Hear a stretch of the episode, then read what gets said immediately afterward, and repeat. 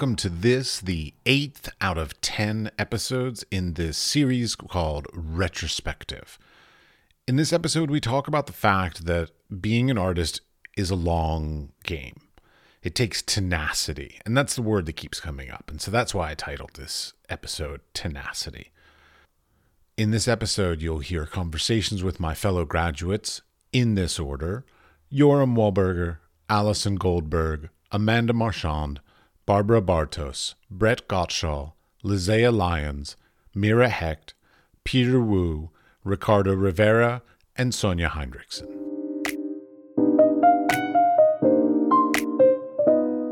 Yes, yes, I am. I'm making art and I'm doing something creative with my job, which is my day job. So both are in the creative field. It's nice to hear after 20 years the people that stick it out. is it 20 years? My God. Okay. Yeah, it's 20 years. Well, this past Scary. summer would have been 20 years. Scary. I know. I know. I'm starting to feel old when I say shit like that. Are you still making art? No, I'm not.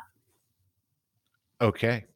Would you care to elaborate on sort of maybe what happened uh, and uh, you know, potentially even like a timeline? Like, was it immediately that you stopped, or was No. it did it happen over decades? So, So I had, you know, aspirations of getting my work out into the world, the art world, after graduate school. And I grew up in San Francisco. So I knew that it wasn't a place that I wanted to be post graduating um, because I didn't think that it was the hub of the art world. I just knew that it was, you know, not going to be a good place for that. I it was a good place to go to school and it grounded me because I came back after having lived in various countries and traveled and ultimately going to graduate school there was a good thing. But I moved from San Francisco after graduating. Oh, okay, let me back up. I got married. I got married right after graduate school. Then I moved to Los Angeles with my husband at the time, who went to graduate school in Los Angeles for architecture. And I had one friend from college who had lived who had moved there the year before who was also pursuing trying to be an artist and get into the gallery world. I spent 10 years there. I had a studio. I showed my work, not very successfully. I was in a lot of group shows. and I during that time, I cobbled together a lot of money making things that ultimately led me to teaching art to kids. I worked in the college setting, I worked in middle school, I worked for various museums, I worked for different like art centers and then I, I eventually landed a full time teaching job at a progressive independent school. And I taught K through sixth grade. In the meantime, my marriage fell apart. sorry. That's okay. And I continued to try to make work and have a studio, but I wasn't able to to get past mining a lot of interpersonal pain for the work like for to make work. I couldn't get past that. It was so it felt like I was stuck emotionally and I eventually came to realize that making art had been a tool for me to explore a lot of things in my life interpersonally that could that ultimately I had dealt with. And it didn't serve the same purpose anymore because I had moved past that and I couldn't figure out a way to continue to make work that was nourishing for me emotionally. And it felt too much like drudging up pain. and so I, it was a slow process, but I stopped making art.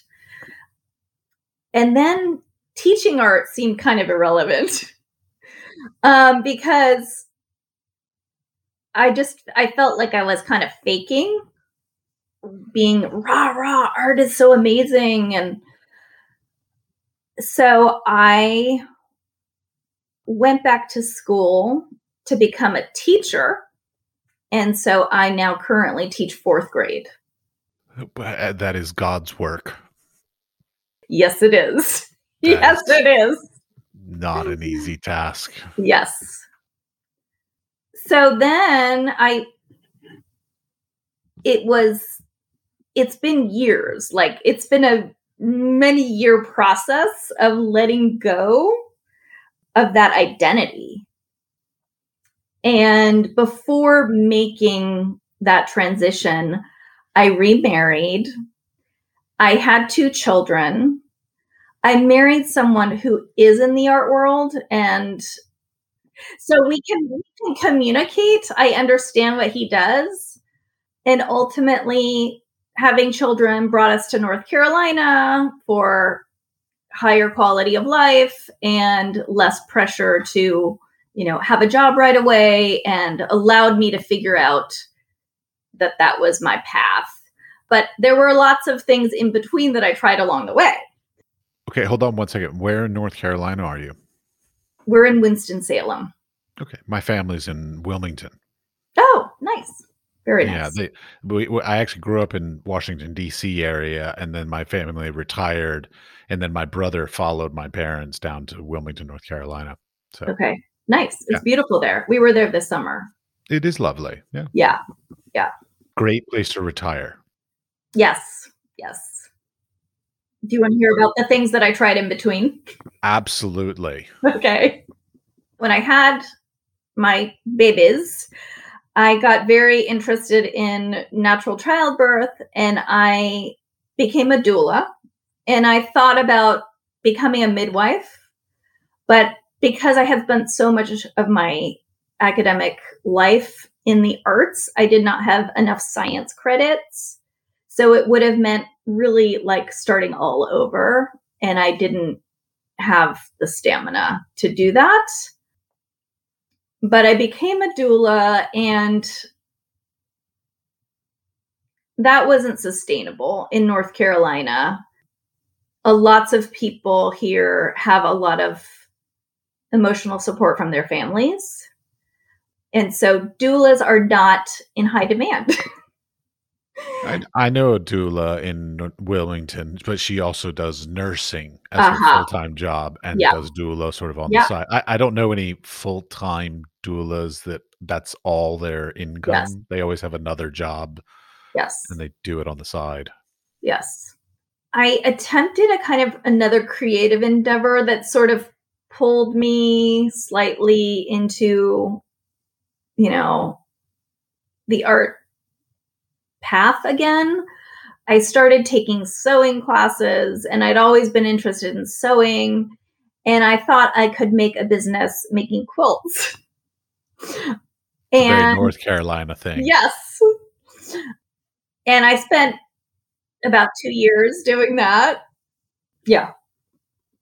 I'm sure you have some lovely quilts around the house. Yes, I do. I do. I and I and I have actually sold many of them, but it's not a sustainable endeavor.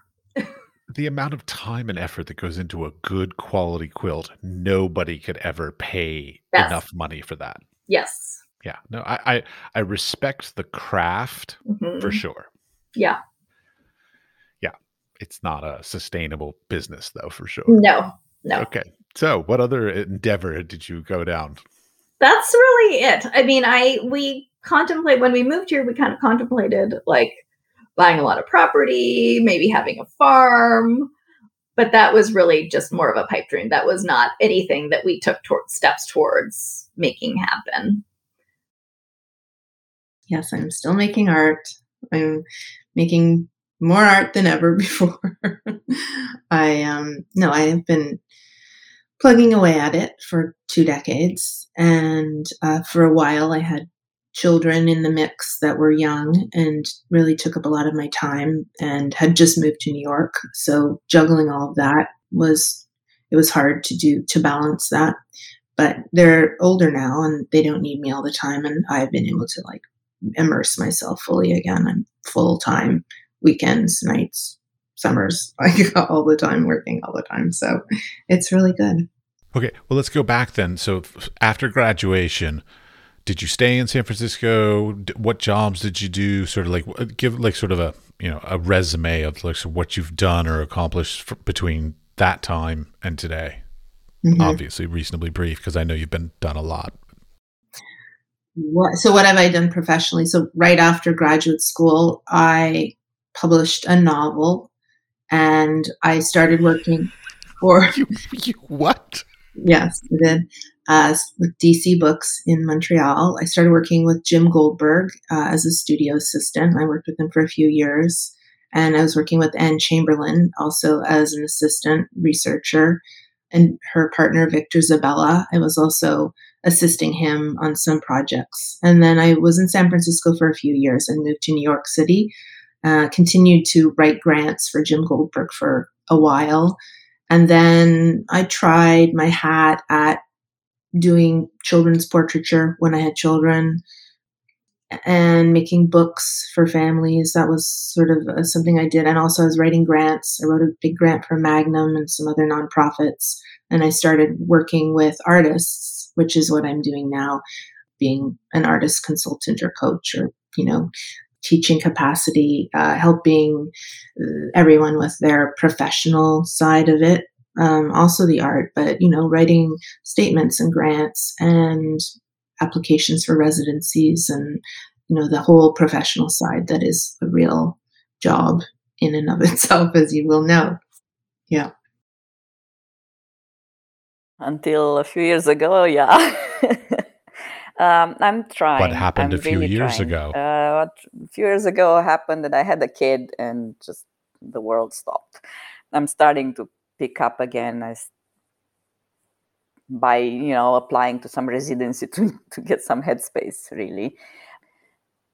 Last you know recordable thing i had a residency in australia in 2016 went there with a one year and a half year old in the middle of nowhere australia. It was a crazy experience I've been working on this ongoing project that this person found really online and invited me to the residency. It was like completely out of blue.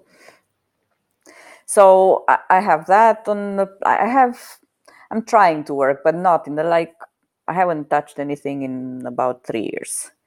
My connection to the art world is running this residency at this point. Well, actually, so let's go back a step. So, like, to start with graduating from MMFA program, what sort of career steps did you take? You said worked at some galleries, and then you went to do this. So, sort of walk me through all that for the twenty years of your career. I worked full time in galleries. Uh, that kind of took away a lot of my time for myself I was not very functional in the weekends. I'm not the kind who, you know, wakes up before I can't do it. Yeah, I just need to sleep.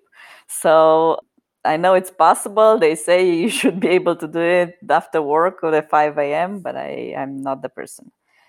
So after about uh, 2007, I went freelance.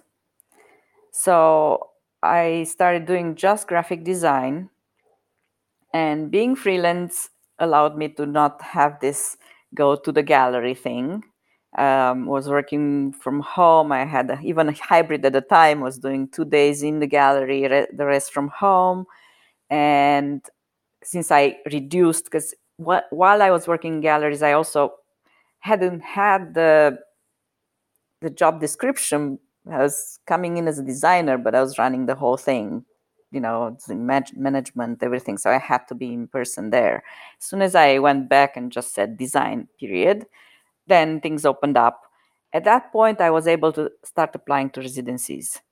And they were my solution to getting out because i would just say i'm not here for a month. You know i'm like i'm just responding to emergencies.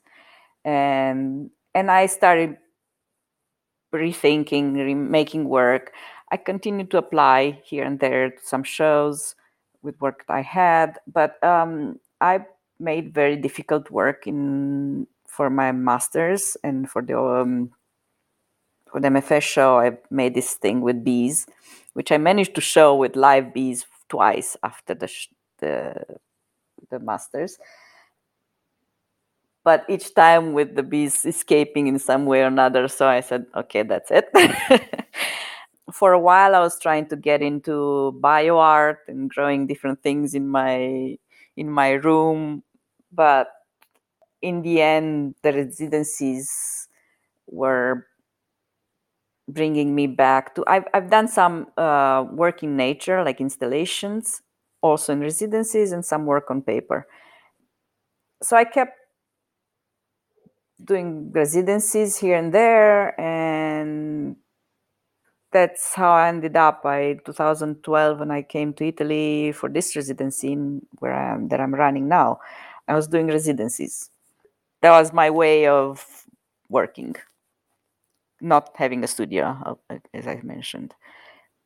And then I've done uh, two years of going back and forth, six months in San Francisco, six months in Italy, kept doing this back and forth but still running the residency from a distance. And then in 2014, I didn't go back to, to the US. So basically, the, the residencies kept me floating because they gave me at least a month of just a studio and a, a month to think. When you work and you you're like me, that you don't get up at five. I guess that's the only solution. I don't know. I tried a little bit to, to, to teach. I never got too far with the applications. I think last time we saw each other was at the CAA. Yeah, that sounds right. Just about as you were you were applying to that job that you you'd got, I didn't. I was applying for a job in Italy, and you're jo- applying for this job in the Emirates. Very slowly, trickles. I do. Well, like, like, give me give me a little like story about it. So, like after graduate school, did you, were you still making it sort of robustly, and then did it sort of wane, and then has it come back and forth? Like, so, like, how has the progress of twenty years, from, you know, since graduate school, sort of, how's the your studio practice and your production ebbed and flowed? I'd say for the first probably at least ten years after you know my production was pretty steady you know i'd i'd i'd aim for you know between 10 and 15 new pieces a year which isn't a lot but enough to put a show together. So and that was my that was my goal for myself. And i you know i you know i would chase down galleries a little bit you know enter shows you know try to uh, you know, or send even back when you were still sending slides. Gosh, try to do a little bit of that. I know can you, you can't even imagine that now, but I bet there's still some galleries that want to do that. Anyhow, yes, I I would try to make enough work to have a show, whether it would be at a gallery or if I rented the space myself or got together with some other artists and we we uh, we got a space and did it. You know, I always had in my mind that I was I was gonna do it in whatever fashion and uh, shape that it was going to be. And I did it for at least 10, 10 years after. I have a show every year. and luckily, I, I met a lot of great friends along the way that that were that had their own businesses and they had space, and they hosted. They would they would you know give me the space for free and and would say you know let's do this every year and uh, and that got them going into into supporting other artists too which was a great thing but it seems as probably after i had my first kid and then uh, a divorce two years after that yeah from my first wife it was that that changed uh, you know my output as far as making art. Um, I didn't have a studio for a long time. You know, I, I, I was, I still had, you know, I, I still made shows uh, when I was like living, couch surfing with a couple friends in the weird time.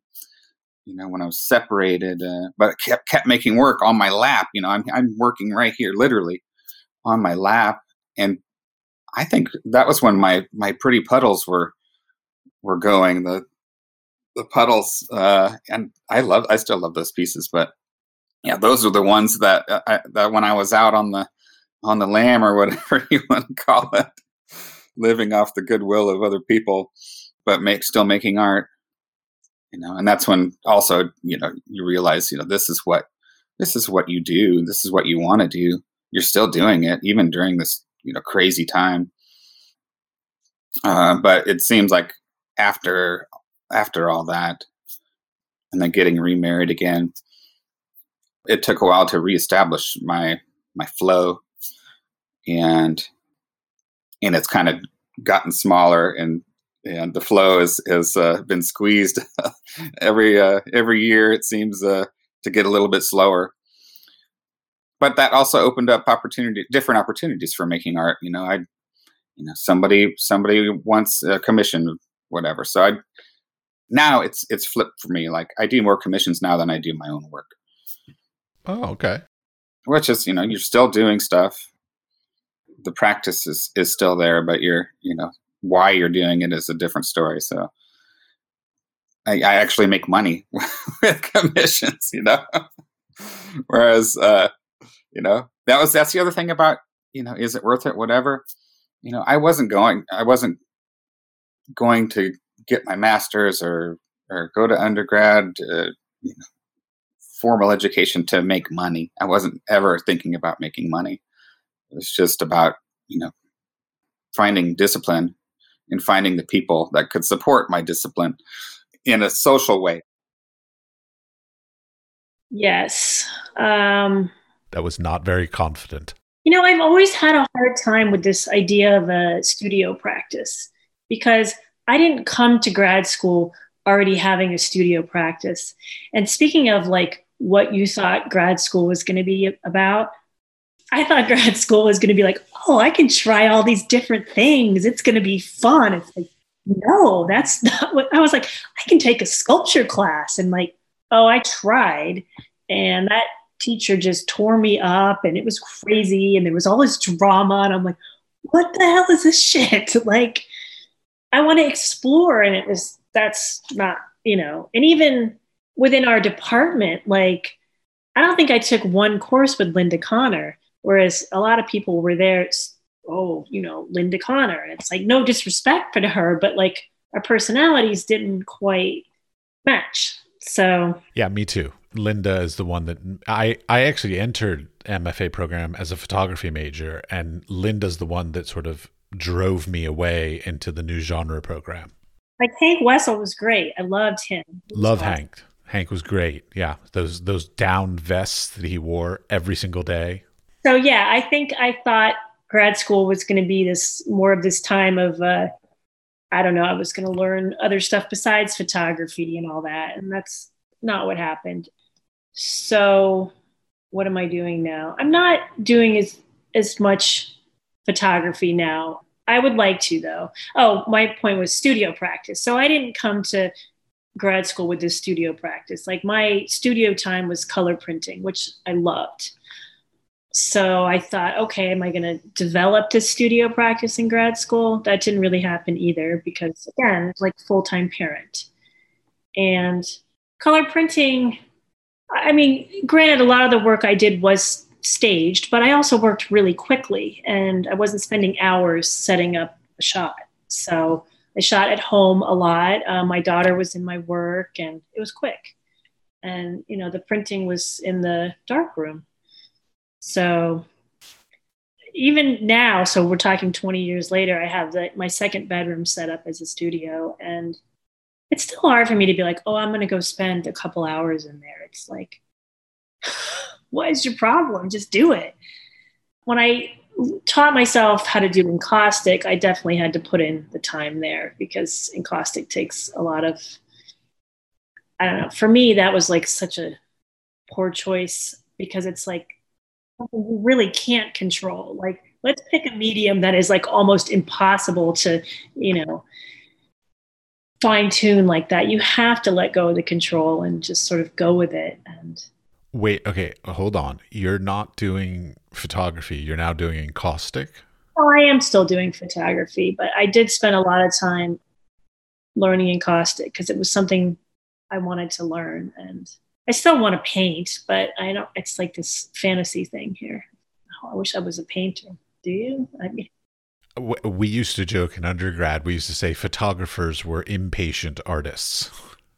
So yeah. So yeah, I mean, if I was more patient in my childhood, I probably would have been a painter or a sculptor or a printmaker or any other thing that takes longer than photography. Right. I mean, there's some instant gratification there for sure.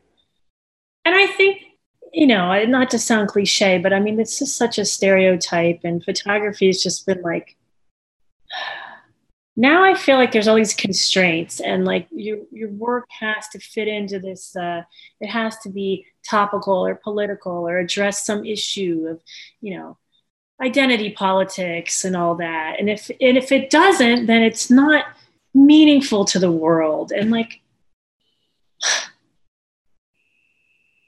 and I really don't I that's hard for me. I have to admit, I love hearing this from you because, like, this has been my position that I'm like, why can't you just make like beautiful things that have a meaning, but they don't necessarily have to be about gender identity or ethnicity or, or any of these other sort of popular things that are going on in in culture? Because like sometimes things are just really, you know, impactful and that and they, that's all they have to be. They don't have to be about ecology or or the climate change or any of these kinds of bigger, grander things. And it's nice to hear somebody else agree with that. Good.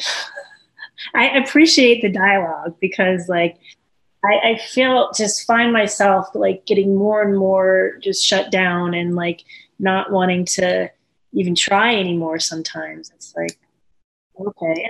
I keep looking at like grants and residencies and all these opportunities, and they all say the, these are the ones that are pissing me off these days. You have to be about a topic, so like like you're saying, like gender, ethnicity, climate change, nationalism, whatever the fuck it is. And then there's also the one where you have to be under 35 years old, which I'm just like, are you fucking kidding me? Like I couldn't do it when I was under 35. I was too busy then. Now I have the time to do these things, but now I'm not eligible for them. Yeah, no, that's frustrating. I mean, I just turned 50, so really? weird. So you're you're you're just a smidge older. I'm 48. Yeah, 48 now. You look great for 50. Thanks. So, yeah, I don't know what to sort of do with that in terms of making work. And I feel like it's one of those things where it's like you just have to keep doing it and, you know, not worry so much about what everyone else thinks. But I feel like we were sort of trained in a sense to look at the end product. Like it was never for me just this like freedom of just make work, whatever. And because when you are with a gallery, I mean, the expectation is that you're going to have a show. You know, I'm expecting them to give me a show. They're expecting me to do work. I'm deadline driven. I enjoy that deadline. And that's how I get stuff done. So, but I think with like maybe learning encaustic or when I did this residency in Italy, I spent a lot of the time hiking, which was awesome because, you know, there's no Italian Alps in Florida. And doing watercolors just as something to do. Like it was just, it was definitely like a sense of freedom there. So I've been enjoying that, but I still I still want to do photography, and I, I, realized after I stopped years after I stopped color printing, the darkroom where I was printing in New York, they still have the uh, color processor. So I'm like, oh, you can't even get color film developed anywhere in the state of Florida. Like I have to send it to New York. So yes, of course. Have you been consistently making art the whole time? Yes.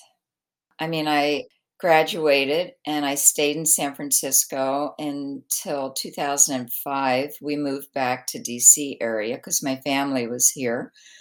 But I rented a really wonderful studio on 3rd Street in San Francisco. So between 2001 and 2005, I had this amazing space and I painted there uh, for four or five years and uh, got a gallery in DC um, just because I came back here to see family and I, I met a woman who was interested in my work. And so when I moved back here, I had a gallery that I could, you know, show the work in, which was really wonderful. Actually, I had my first show here in 2004, just before we moved back. And so really there has been no lag time in in my making art. Yes, absolutely. I am making art after 20 years. I've been making art during the whole 20 years of uh, after grad school, uh, and trying to uh, find my voice within it, deal with a lot of the things that grad school imposed on me that I had to unlearn, and then uh, yeah, but yeah, absolutely, I, I'm making work. Yeah, I am still producing art. Yes, I am. I don't know if it's good, but I'm still producing art. Uh, are you a primarily like an academic and you sort of have a studio and you make or are you exhibiting? Are you do you have a gallery? Like so like how much of like sort of your artistic practice is still and, and your I, I, hate the term pra- practice.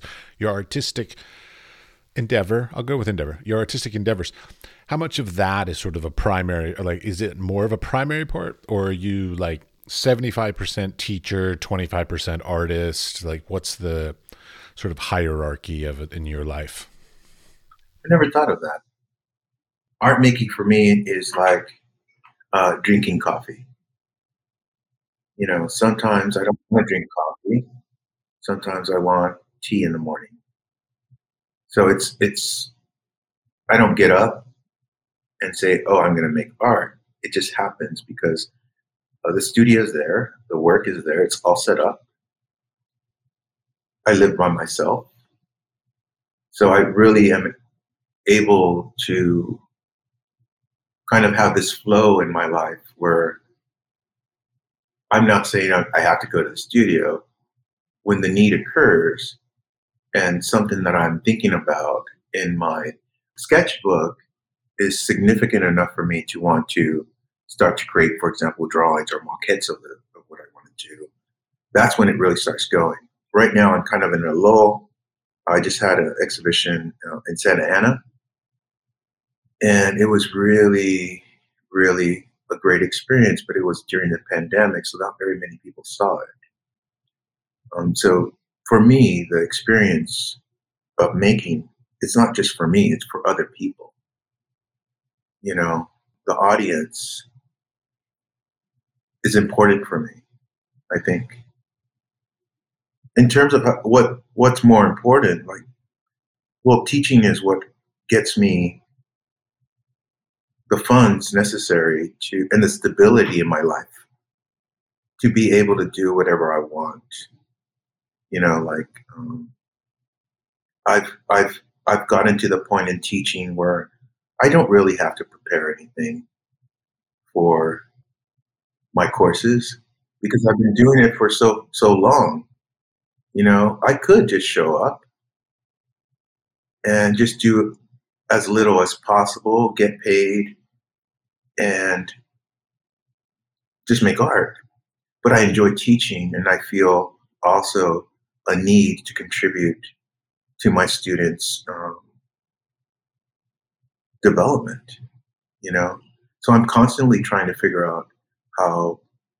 Also, not just I'm not constantly also just thinking about art. I'm constantly thinking about how am I going to get this information to these students in the most exciting possible way so that I affect others. You know, like one of the main things for art is I want to affect others through art, but I'm so much more effective in the classrooms. Every semester, it's possible that I come into contact with 200 students. 200 students, 200 people don't go to my exhibits. you know, you have an opening, you have like 10 people there. I do know, yes. Yes. The materials are decided by the idea or context or the experience I'm trying to create in the audience, uh, which is very different than this solitary placing yourself in the studio and sharing your own personal world viewpoint through your artwork. Rather than rather now i'm a participant in the world and i don't i don't necessarily try to plan the idea or the concept. It usually just naturally comes and then i say oh that's it so there's no uh, design or plan ahead of time it's very i'm still using the organic process that I've learned through drawing and through painting. But now I'm not using that material. Yes, yes. So yes, I am making art um, uh, all the time, and like my, I think my focus on what I'm making has probably shifted a little bit, several times probably. So at some point, I, I uh, started doing a lot of projects that had to do with uh, social engagement and that, you know, were participatory projects with communities. And around 2010 ish, uh, I think, was the first time when I did one of my uh, snow drawings projects. And that has become sort of a token project of mine that I've been doing in, in many places. And uh, I haven't done it that much in the last couple or so years, partly because of the pandemic, but also the year before I didn't uh, I didn't do any. I did I did do one actually.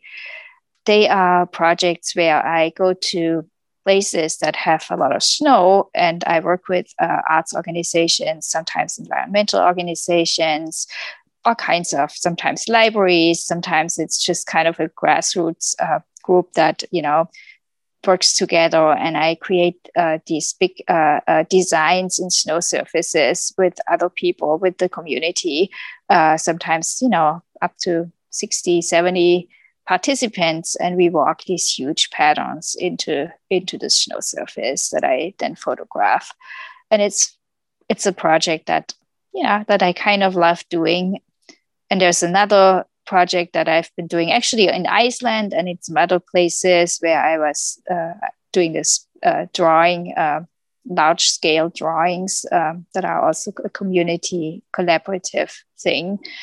So those kinds of projects have happened. Some other environmental, in, environmentally uh, focused projects that had to do with uh, foraging wild plants, um, some performance projects. But then also a few years ago, I got into ceramics.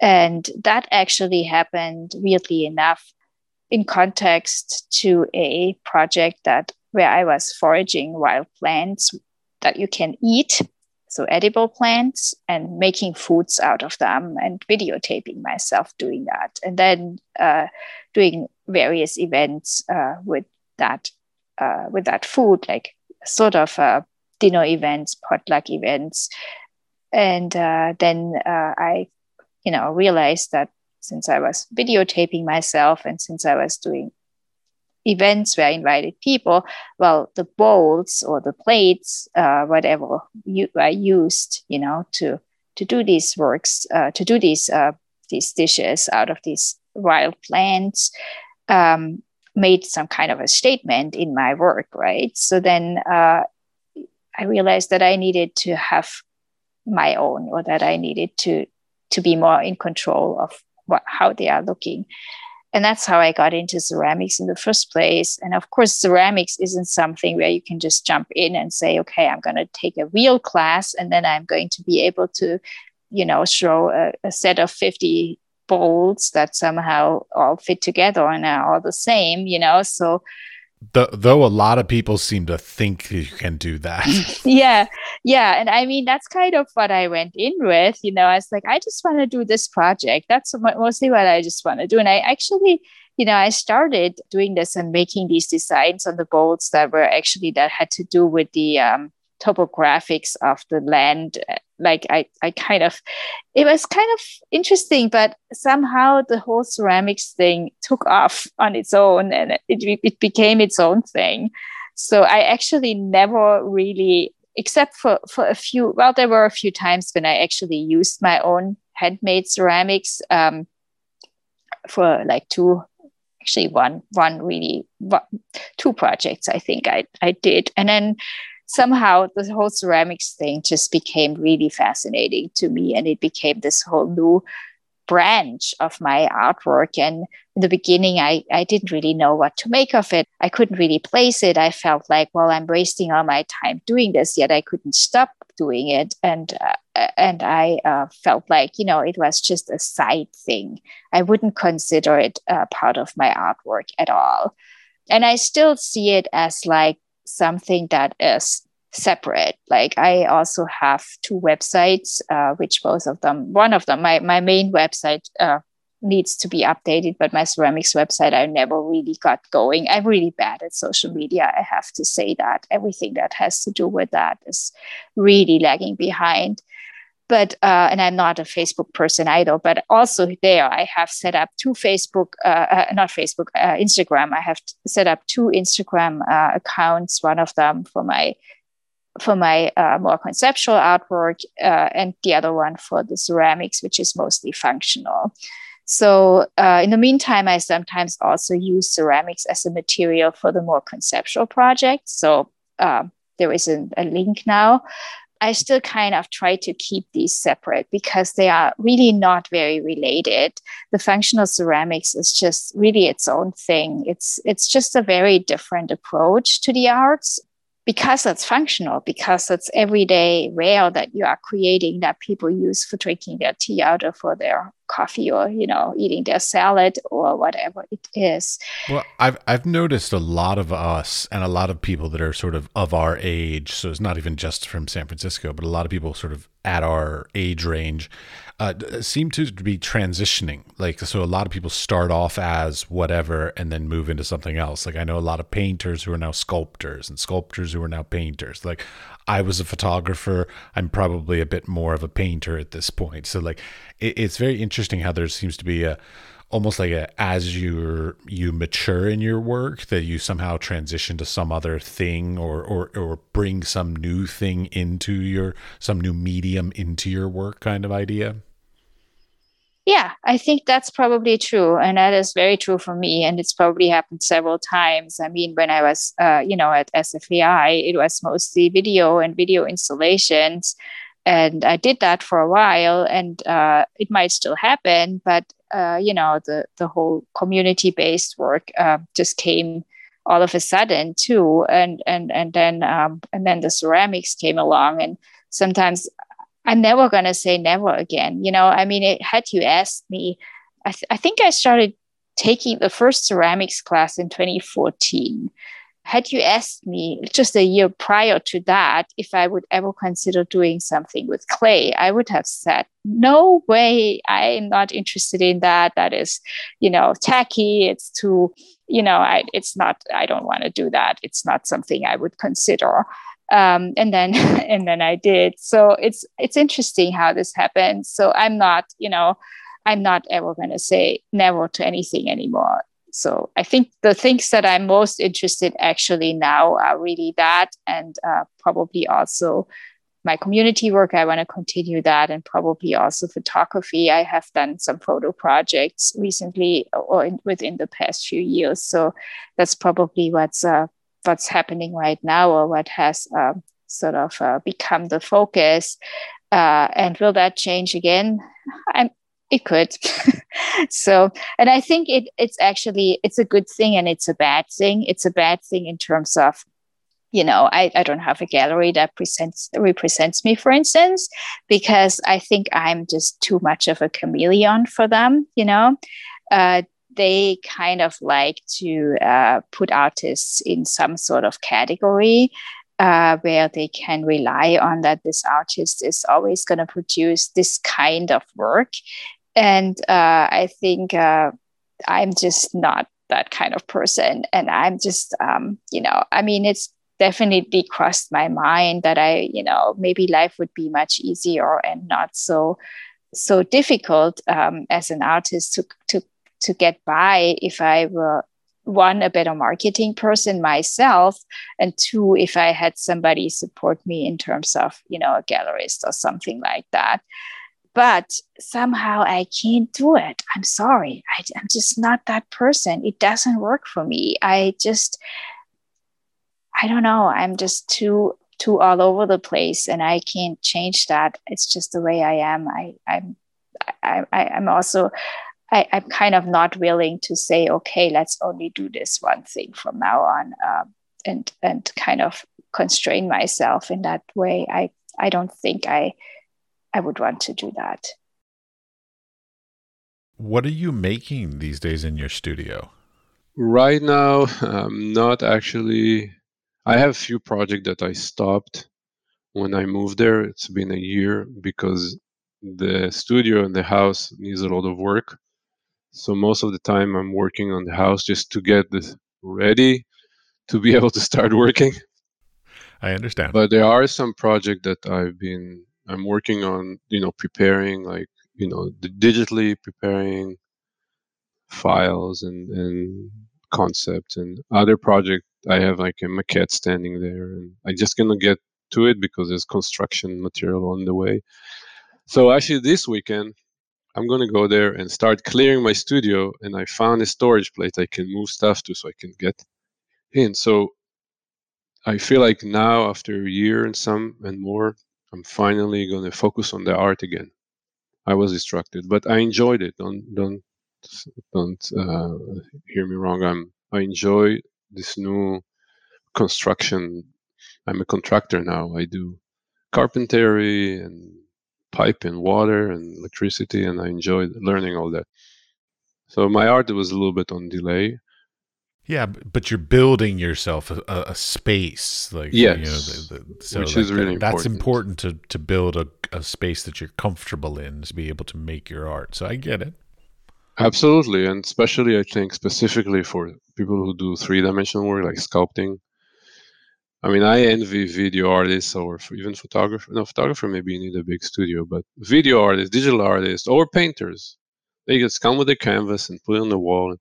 No, I need like you know how much tools I have. I cannot even find place for them, and like, is this long piece of thing gonna it's all physical it's all schlepping all the time and moving and it's physical stuff and, and you have to bring it with you you cannot just go and jam with someone in their studio if you're working on a big sculptor sculpture you know so yeah that's our world i think uh, studio is important for everyone but i feel like I need actual tools to get my hands on. I cannot just work on the computer and on my laptop. So space is really important.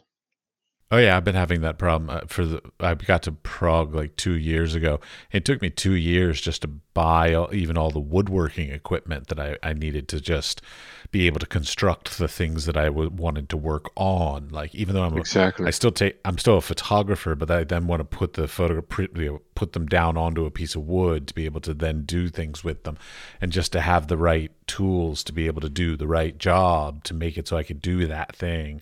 It took me a couple of years. Yeah, yeah, that's where I am. So hopefully this weekend. Yeah, but I finally got them just recently, so I'm very happy. Isn't that a good feeling? it is. It's so nice to be able to have the right tools for the right job. I mean, they're not, don't get me wrong, they're not like super expensive and big and monsters and all that, but like the right tool for the right job. That's it. Oh my god, this is like one thing. I know when the tool is not right, and I'm, I the frustration that I get. It's like should have gotten this thing because I know when if I had that tool, it would be so easy and also good. The, the results, yes, tools is the key. The right tool.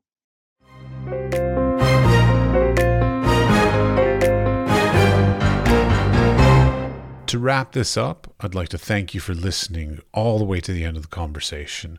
We would appreciate it if you would share the podcast with your friends, family, coworkers, studio mates, or anybody with an interest in arts and creative endeavors. The building and strengthening of the arts and creative community is at the core of our mission for this podcast. They can listen and subscribe on Spotify, Apple Podcast, or wherever you get your podcasts. We are produced by 5014.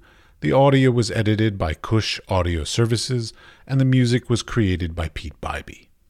The Wise Fool Art Podcast is supported in part by an EEA grant from Iceland, Liechtenstein, and Norway in an effort to work together for a green, competitive, and inclusive Europe. We would also like to thank our partners Hunt Kastner in Prague, Czech Republic, and Kunstsentrene i Norge in Norway. Links to EEA grants and our partner organizations are available in the show notes or on our website, wisefoolpod.com.